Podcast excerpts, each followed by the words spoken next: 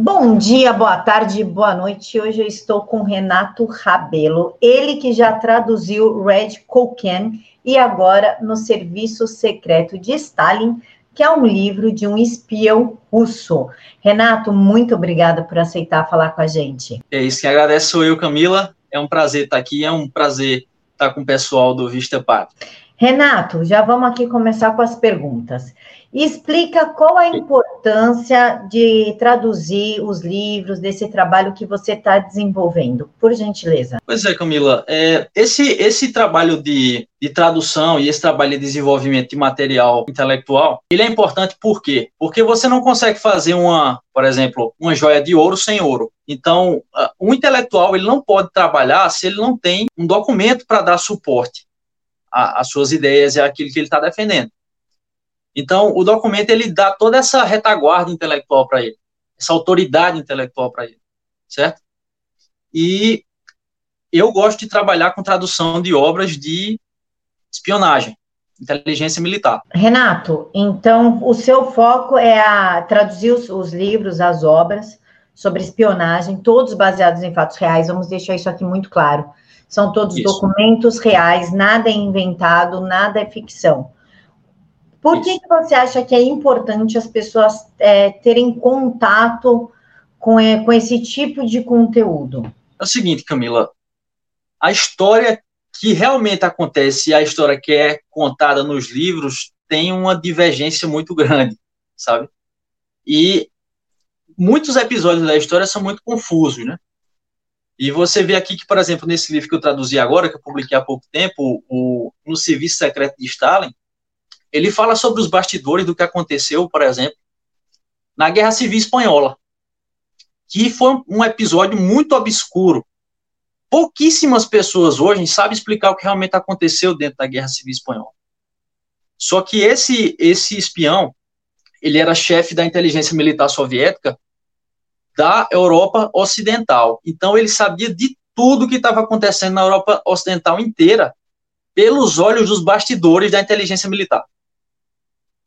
Então, a partir do momento que a gente tem acesso a esse dado, a gente sabe como a história realmente aconteceu. Ô, Renato, você pode dar um panorama, então, do que aconteceu na Espanha para ter essa guerra civil? Vê só, Camila, é, você sabe que no período entre guerras, várias ditaduras estavam se levantando na Europa, a ditadura fascista, a ditadura nazista, né, a ditadura comunista já estava há algum tempo, e a República Espanhola foi ameaçada pela invasão nazista e fascista, certo? Que, certo. Quis, é, que quis substituir essa república por uma ditadura, a ditadura de Franco. E aí a União Soviética entrou para supostamente ajudar a república a se manter como república, a se manter independente de forças fascistas, nazistas e assim por diante. Só que, mesmo com a ajuda soviética e mesmo com a perspectiva de vitória, eles perderam a guerra. Eles perderam essa, essa guerra civil da Espanha. O porquê, sabe o que realmente aconteceu nos bastidores e quais eram as reais intenções dos soviéticos com a guerra civil espanhola, você vai ver lá você vai, vai ver lá quando estiver lendo o livro, certo? Porque é o seguinte, para mim, esse episódio aqui que você vai ver no capítulo 3 desse livro... É onde eu parei, é, madrugada. Isso. Ele é o coração do livro. Por quê? É ali que você começa a, a enxergar, e que ele começa a dizer mesmo com todas as letras, que o Partido Comunista não é só um órgão político o Partido Comunista era um instrumento militar para colonizar nações do mundo inteiro. E vocês vão ver isso bem direitinho, bem explicadinho, nesse capítulo 3 aí, que fala a respeito da Guerra Civil Espanhola. Renato, na, no livro, fala muito sobre o OGPU. O que, que, na verdade, significa esse OGPU? O que, que significa isso? Ele não explica, né, no início. Mas o GPU é o que a gente chama hoje de KGB. Serviço é, é a, a, Inteligência. Era a polícia secreta, né? A polícia política daquele tempo. É porque ele já teve muitos nomes, entendeu? Ele nasceu como Tcheca, aí depois virou GPU, NKVD, teve, ele teve vários nomes já, o, o serviço secreto russo. Aí teve KGB, aí quando a União Soviética caiu já tinha outro nome, hoje já tem outro nome que não é aquele. Então eles sempre mudam os nomes do, da sua polícia secreta, mas é, é a mesma coisa. Se você, é, quando você vê o GPU no livro, pensa em KGB, tá? Porque dá no mesmo. Existe alguma explicação para essa mudança constante de nomes ou não? É histórico, de acordo com o momento histórico? Não, existe, existe. Porque, por exemplo, por que um, um partido político mudaria de nome? Por que ele ia abandonar toda a sua história, toda a sua tradição? Porque a sua tradição é maligna. Porque a, sua tradição é temível. Então, se você chegasse para alguém da época e falasse em tcheco, o cabo ia começar a se tremer todinho. Ele se desmontar. E aí eles vão, mudar o nome, né? As pessoas pensam que é um novo aparato, que tem um novo objetivo, que são novas pessoas, mas não é. Ele só mudou. É como você mudar de camisa. Você não mudou quem você é. Você só tá com outra camisa. Isso. Inicialmente, é só... mais bonitinho, né? É, exato. É só, é só para enganar o público, né? Na ferramenta de marketing.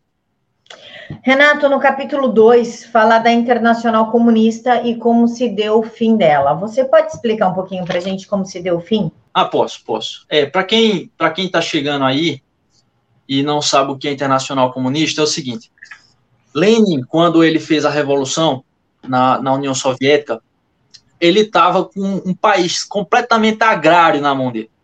Ou seja, era um país que se baseava completamente em agricultura, a sua economia. Só que é o seguinte, ele não ia conseguir manter a União Soviética de. Ele precisava de nações, especialmente nações poderosas, industrializadas. Ele precisava dessas nações unidas com a União Soviética para que eles pudessem sobreviver economicamente. E aí a, a comunista internacional ela se via para promover a revolução no mundo inteiro, certo? E eles deram, eles deram uma certa preferência, inclusive, à Alemanha, porque a Alemanha já era uma parceira histórica da, da Rússia, e se a Alemanha, que era um país avançado, industrializado, também vivesse uma revolução, então a União Soviética poderia importar toda aquela tecnologia, todas aquelas técnicas para o país deles também. Então a comunista internacional, ela se via especificamente para gerar revolução no mundo inteiro, certo? E esse capítulo 2, ele fala especificamente que enquanto a comunista internacional condenava o fascismo, condenava o nazismo, sabe, dizia que era tudo ditadura de direitos, por aí vai, como dizem hoje, o que aconteceu? É, aconteceu uma imensa reviravolta e Stalin acabou fazendo um pacto com Hitler, o pacto na agressão. Então, peraí, eu estou fazendo propaganda contra os caras. Estou dizendo que eles são o demônio na Terra e eu faço um acordo com eles. Então, e isso acabou com a Internacional Comunista porque isso acabou com a credibilidade soviética. Tá entendendo? Então, assim, ela não acabou oficialmente ali, né? Ela acabou oficialmente em 43. Mas naquele, daquele ponto ali, ela ficou completamente desacreditada. Ela virou só um, um, um instrumento de, de relações exteriores da, da, da União Soviética, mas ela não se viria mais para promover a revolução. Renato, no, na introdução do livro, ele fala que ele viu muitos dos seus colegas bolcheviques morrerem nas mãos do Stalin via assassinato e via campos de concentração. O Stalin, ele não era simpático aos bolcheviques, porque, se não me engano, na série Trotsky, eles não gostam dos mencheviques dos bolcheviques, eles têm uma simpatia. Por que então que ele matou os seus aliados, se os bolcheviques eram aliados de Stalin? Isso, eles, eles eram de fato. Foram eles que venceram. E Stalin era um bolchevique também. Certo? É, essa contradição aí que, que aconteceu na história, essa aparente contradição, ela se explica logo no, no capítulo 1, que é, é já em si muito chocante. É o seguinte, Hitler ele fez em 1934 um expurgo lá na Alemanha. Isso não é muito noticiado. É, normalmente a gente conhece o grande expurgo soviético, a gente já ouviu falar disso, mas o alemão a gente não ouviu falar. E por que não? Porque ele foi muito rápido. Ele foi muito eficiente. Ele foi chamado, inclusive, de é a Noite das Facas Longas, que durou um dia só. Hitler, quando subiu ao poder como chanceler, ele matou todos os seus inimigos políticos, tanto fora quanto dentro do partido dele, inclusive generais. Então, é, Stalin quis, ele se inspirou em Hitler, é, é, essa é a, é a, revelação chocante. Ele se inspirou em Hitler para fazer um grande expurgo também na União Soviética. Ele viu a, a, força de Hitler lá dentro, só que ele, ele foi bem desastroso em fazer isso. Sabe, ele, ele prolongou demais o expurgo, ele não fez um trabalho de inteligência antes para saber quem era, quem não era. Eles também faziam o tipo de condenação por associação que é, Krivitsky chama aí no livro, você vai ver ainda, Camila, de epíteto. Epíteto é, é associação. É como dizer assim: Camila mora no condomínio de um criminoso. Então, Camila é tem uma associação com esse criminoso. Ela concorreu para o crime. Entende? E mesmo que você for só uma suspeita, você vai ver aí no capítulo 5, que se chama AOGPU, eles forjavam provas. Eles forjavam provas e eles faziam faças judiciais. E essas faces judiciais deles eram tão fortes que eles obrigavam as pessoas a confessar crimes que eles não tinham cometido. Tá entendendo? Então, só de você ser um suspeito, quando você era preso, eles lhe obrigavam a confessar e eles fabricavam provas contra você. Então, você acabava sendo executado por associação. É, eu tenho um livro aqui que agora não vou achar, devia ter pegado antes, ter pego antes, que é justamente Sim. isso, desses julgamentos. Que as pessoas eram presas, denunci eram denunciados por colegas, ó, oh, eu vi fulano conversando com ciclano, Aí eles pegavam, Isso. prendiam, torturavam e obrigavam a pessoa a confessar diante de um júri que geralmente dava pena de morte. Isso. E é, inter... o interessante, o, negócio o interessante. Camila, ele fala isso no livro também. É tão interessante que, por causa desse negócio de associação, a quantidade de criminosos e a quantidade de penas de execução, sabe, foram enormes, imensas. Imagina aí você tem um parente que é um criminoso e toda a sua família morrer. É muita gente morrendo. E aí Krivitsky diz que faltou carrasco para matar tanta gente na União Soviética. Tinha a pena de morte, ela tinha que ser executada, só que não tinha quem executasse. Faltava carrasco. Então o pessoal da limpeza das prisões ia lá matar. O próprio promotor do caso ia lá matar, ia lá executar a pena. Tá entendendo? Então, é, o, o grande expurgo de Stalin foi, foi algo assim impressionante. E a gente está vendo algo semelhante no Brasil acontecendo, né? A gente consegue ver. É... Ah, a gente consegue ver algo meio semelhante acontecendo aqui, não consegue? Consegue, consegue. É, olha, tem um tem uma passagem lá, você não passou ainda por ela, não, você vai passar. Em que é, ele chega e diz assim, por exemplo, eu sou réu, e é o, o procurador vem e me pergunta: Renato, você conhece Camila? Fala o teu nome. Eu digo: sim, eu conheço Camila. Aí ele vai e pergunta: ela é inocente ou é culpada? Aí eu digo: Camila é inocente. Só como eu citei teu nome, lembra do crime por associação? Como eu citei teu nome, tu tá condenada. É algo do Você tipo. Chamado também do cara que matou a Marielle. Veja, olha, depois de ler esse livro, dá uma olhadinha nos papéis da CPI das fake news. Isso tá? que eu ia te falar agora. Qualquer semelhança, já sabe, né? Não é mera coincidência. Inclusive, Renato, eu estou fazendo um estudo relacionando as ações da Globo com as ações do Goebbels é muito igual o sistema de propaganda nazista que a Globo utiliza. É muito. Exatamente. Você vai se surpreender, porque os alemães tinham um serviço de desinformação, certo? Muito provável que a desinformação soviética tenha sido inspirada no nazistas, viu? É, parece que a gente está repetindo a história, né? Tá, tá, tá criando um é novo de uma história, né?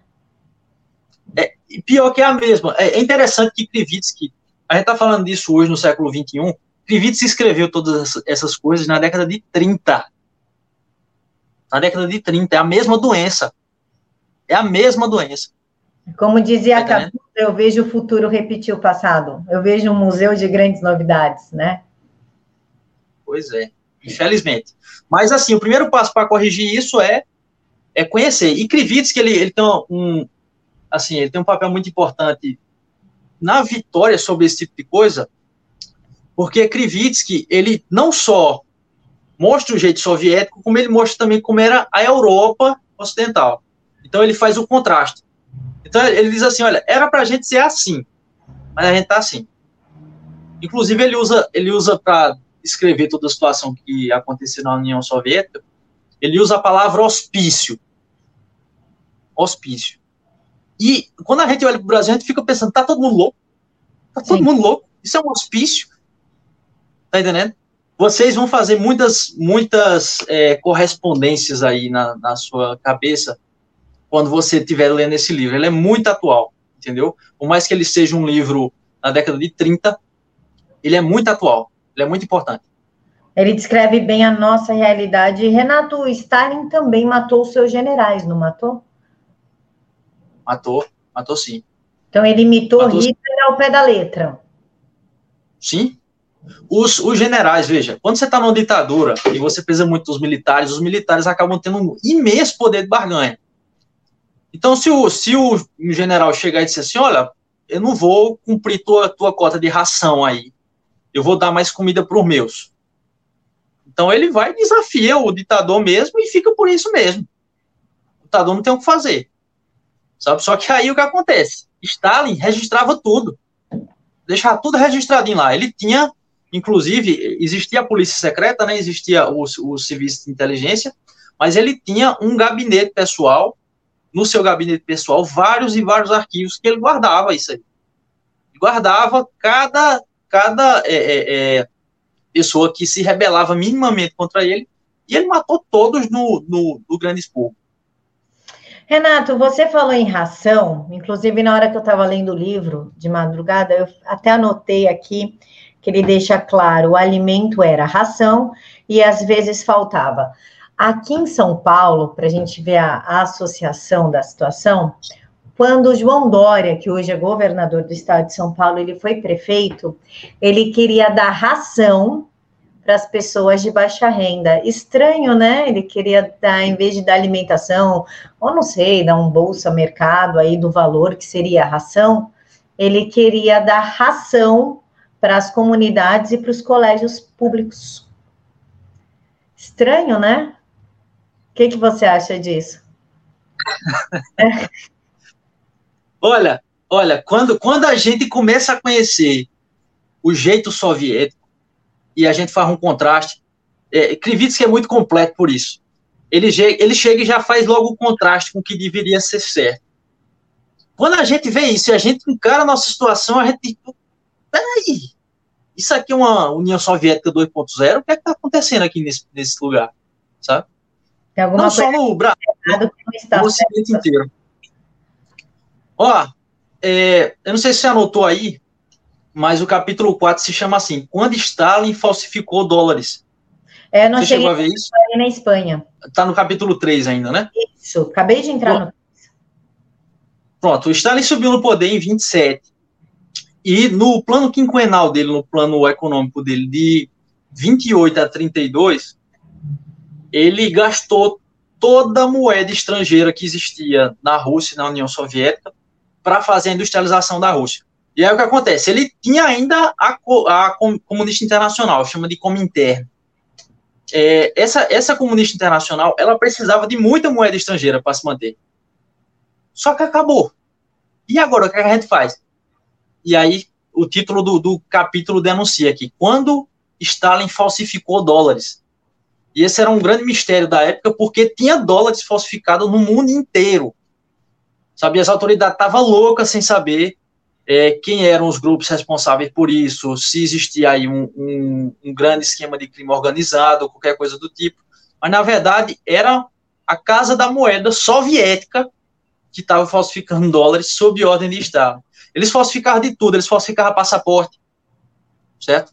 Eles pegavam passaportes aí, quando eles faziam as, as revoluções e muita gente morria, ele pegava os passaportes e aí eles faziam uma literal cirurgia no, no documento para falsificar o passaporte e entregar para o espião. Tá é, eles são bons eles... na arte, né, de falsificação de documento. Inclusive a CIA, demais. uns, não tem? Olha, olha, demais. É, é, o, as autoridades nesse capítulo aqui, as autoridades falam eles nunca viram um grau de precisão tão grande nas, nas falsificações. Então, o Estado soviético era uma, era uma grande, é, era uma grande é, é, organização, uma grande máfia de crime organizado, desde aquela época. E aí você vai ver no livro diversos crimes que vai de roubo, terrorismo, é, falsificação de documentos. Olha, você vai ver sequestro, assassinato, você vai ver de tudo, certo? Nesse, nesse livro aqui do se chama No Serviço Secreto de Stalin. E Renato, pessoal, o link para vocês comprarem o livro eu vou deixar aqui na caixa de informações, tá? Comprem por esse link. Por que por esse link? Porque aí vocês me ajudam, porque é o link da Amazon, tá? É, Renato, ontem de noite a gente estava conversando sobre o livro e eu te fiz uma pergunta que eu pedi para você responder hoje na entrevista. Por que o nazismo é proibido e causa ojeriza e o comunismo não? Por que, que o comunismo é aceito? Foro de São Paulo, enfim, e o nazismo, se você fala, até o ato de você falar sobre o assunto, as pessoas já já até evitam tocar, como se fosse meio que um tabu. Agora, o comunismo você pode exaltar, idolatrar, enfim. O comunismo já teve essa, essa, essa fama de ser mal no passado, sabe? Quando eles eram mais apressados pela revolução. Então, eles causaram muita violência, derramaram muito sangue, e eles realmente ficaram com uma péssima fama naquele tempo. Mas aí o que acontece? Eles começaram a aprender com a experiência, inclusive com a experiência nazista. Porque os nazistas eles eram muito abertos quanto ao, quanto ao, seu, quanto ao seu objetivo. Não, o meu objetivo é dominação mundial. Guerra mundial, quero dominar tudo. E os comunistas não, né? Eles investiram muito em serviço secreto. E aí o que acontece? As ações mais pesadas dele, eles deixam escondidas, eles deixam discretas, e eles fazem, por cima disso, imensa operação de propaganda, certo? E de, e de organização política. Então, o que acontece? Eles vêm sobre o, o pretexto político, que é permitido em, em, um, em um ambiente de liberdade de expressão. Só que, e aqui é, é outra importância enorme do livro do Krivitsky, o partido é um instrumento militar que se via para colonizar nações. Ele destruía a nação, deixava a nação completamente dependente da Rússia, e aí eles iam fazer tudo que a Rússia mandasse. Certo? Para você ter uma ideia, é, é, é, Camila, existe um livro chamado Serviço Secreto Chinês. E na sinopse dele, vem dizendo lá, logo na sinopse, todo mundo pode ver, que na ocasião da, das Olimpíadas de Pequim, em 2008, a China tinha 2 milhões de agentes secretos. Caramba! 2 milhões de agentes secretos. A CIA, é, acho que a, essa é um dado da, década de 90, a CIA tinha 50 mil. O que é 50 mil contra 2 milhões? Não é nada, não é nada. Certo? Então, os comunistas, eles investem muito em serviço secreto por isso.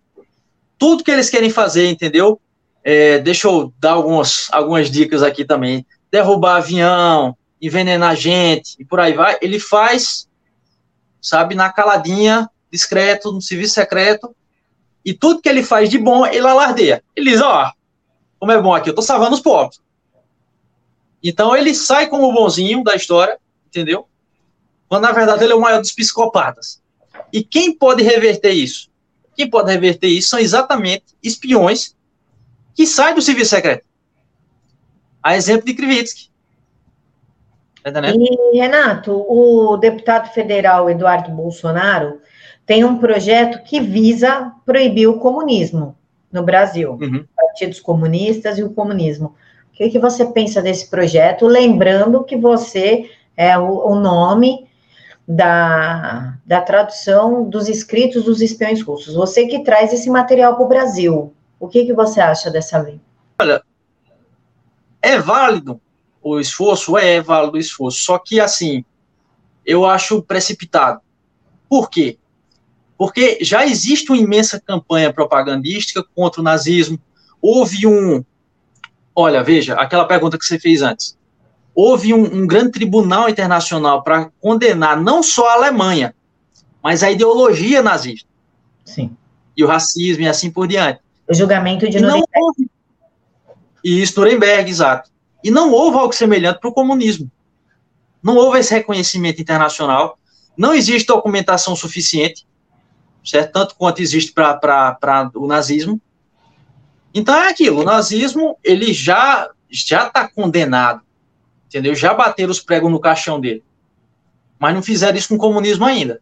Então imagina aí você chegar e dizer assim, pronto, a gente tem que prender a mãe de teus filhos. Meu Deus do céu. Não, não vai prender não, ela é boa. Certo? Mesma coisa é o comunismo. Vamos prender quem está salvando os pobres. O que, é que a pessoa vai achar? Então a gente tem que primeiro fazer esse serviço, sabe, de documentação. A gente tem que primeiro fazer esse serviço de inteligência. Inclusive, isso está na, na, na, capa da minha página no, no Facebook. É o Iniciativa Renato Rabelo. Tá lá. Uma frase de Napoleão, muito importante, que diz assim: a imaginação governa o mundo. Então, se as pessoas acham que o comunismo é uma coisa boa e tu tá mandando proibir, vão, vão achar que tu é o ruim vão achar que tu é o mal da história. A gente tem que fazer todo um trabalho de preparação antes, para depois fazer isso. Senão vai, vai ser que nem aquela parábola do semeador, né? Jogou a, a semente, só que jogou um monte de campo que não era fértil. E aí, infelizmente, esse projeto, do jeito que a coisa está hoje, esse projeto não vai prosperar. Infelizmente, nem tão cedo. Certo? É necessário fazer todo esse trabalho de inteligência antes não é um assunto tratado também com a seriedade e com, com a violência que é tratado o nazismo. Tem um filme que foi pouco divulgado, ele é da Netflix, é um filme em stream, que é Primeiro Mataram Meus Pais. Quem dirige esse filme é Angelina Jolie, inclusive, que conta a história do Paul Pot e tudo que ele fez. E quando você vai vivendo, a, assistindo, e por óbvio, você cria simpatia pela menina que é retirada dos pais, enfim. E, e você vê a maldade que Paul Pout conseguiu fazer dentro das famílias, aquilo te choca, mas isso não é muito divulgado. Quando você lê o livro Negro do Comunismo, você tem um contato real com a maldade que é o comunismo mas são, são situações que são pouco verbalizadas, são pouco trazidas, né? São um pouco ilustradas. Agora, o nazismo não. O nazismo é tratado com. Lógico, ele tem que ser tratado com violência, mas poderiam tratar o comunismo da mesma forma, porque ambos mataram, ambos perseguiram, ambos destruíram, não é? Com o detalhe que o comunismo chega a ser pior do que o nazismo. Eu vou lhe dar um, um número agora, é, eu quero que você preste atenção. Você já vai falar dos campos de concentração nazista, né? Sim.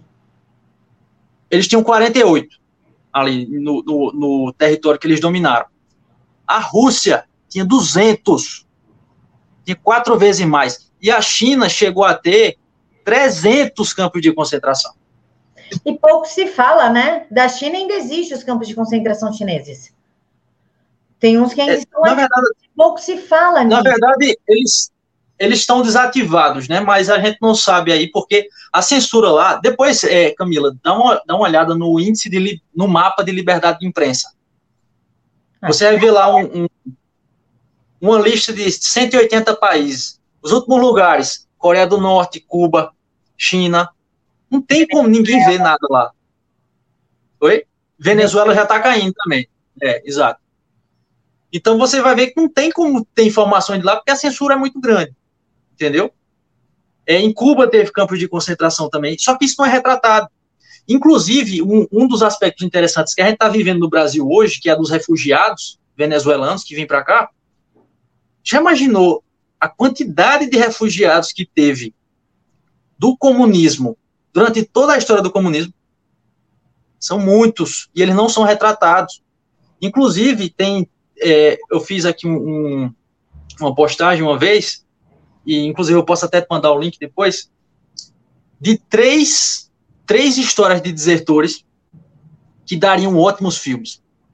Dariam filmes muito bons, muito emocionantes. Um deles, por exemplo, era de um cara que ele participava daquelas corridas de, de moto, e como, como Fórmula 1, só que para moto. E durante um campeonato ele fugiu. É durante um, um campeonato. É moto de alta velocidade.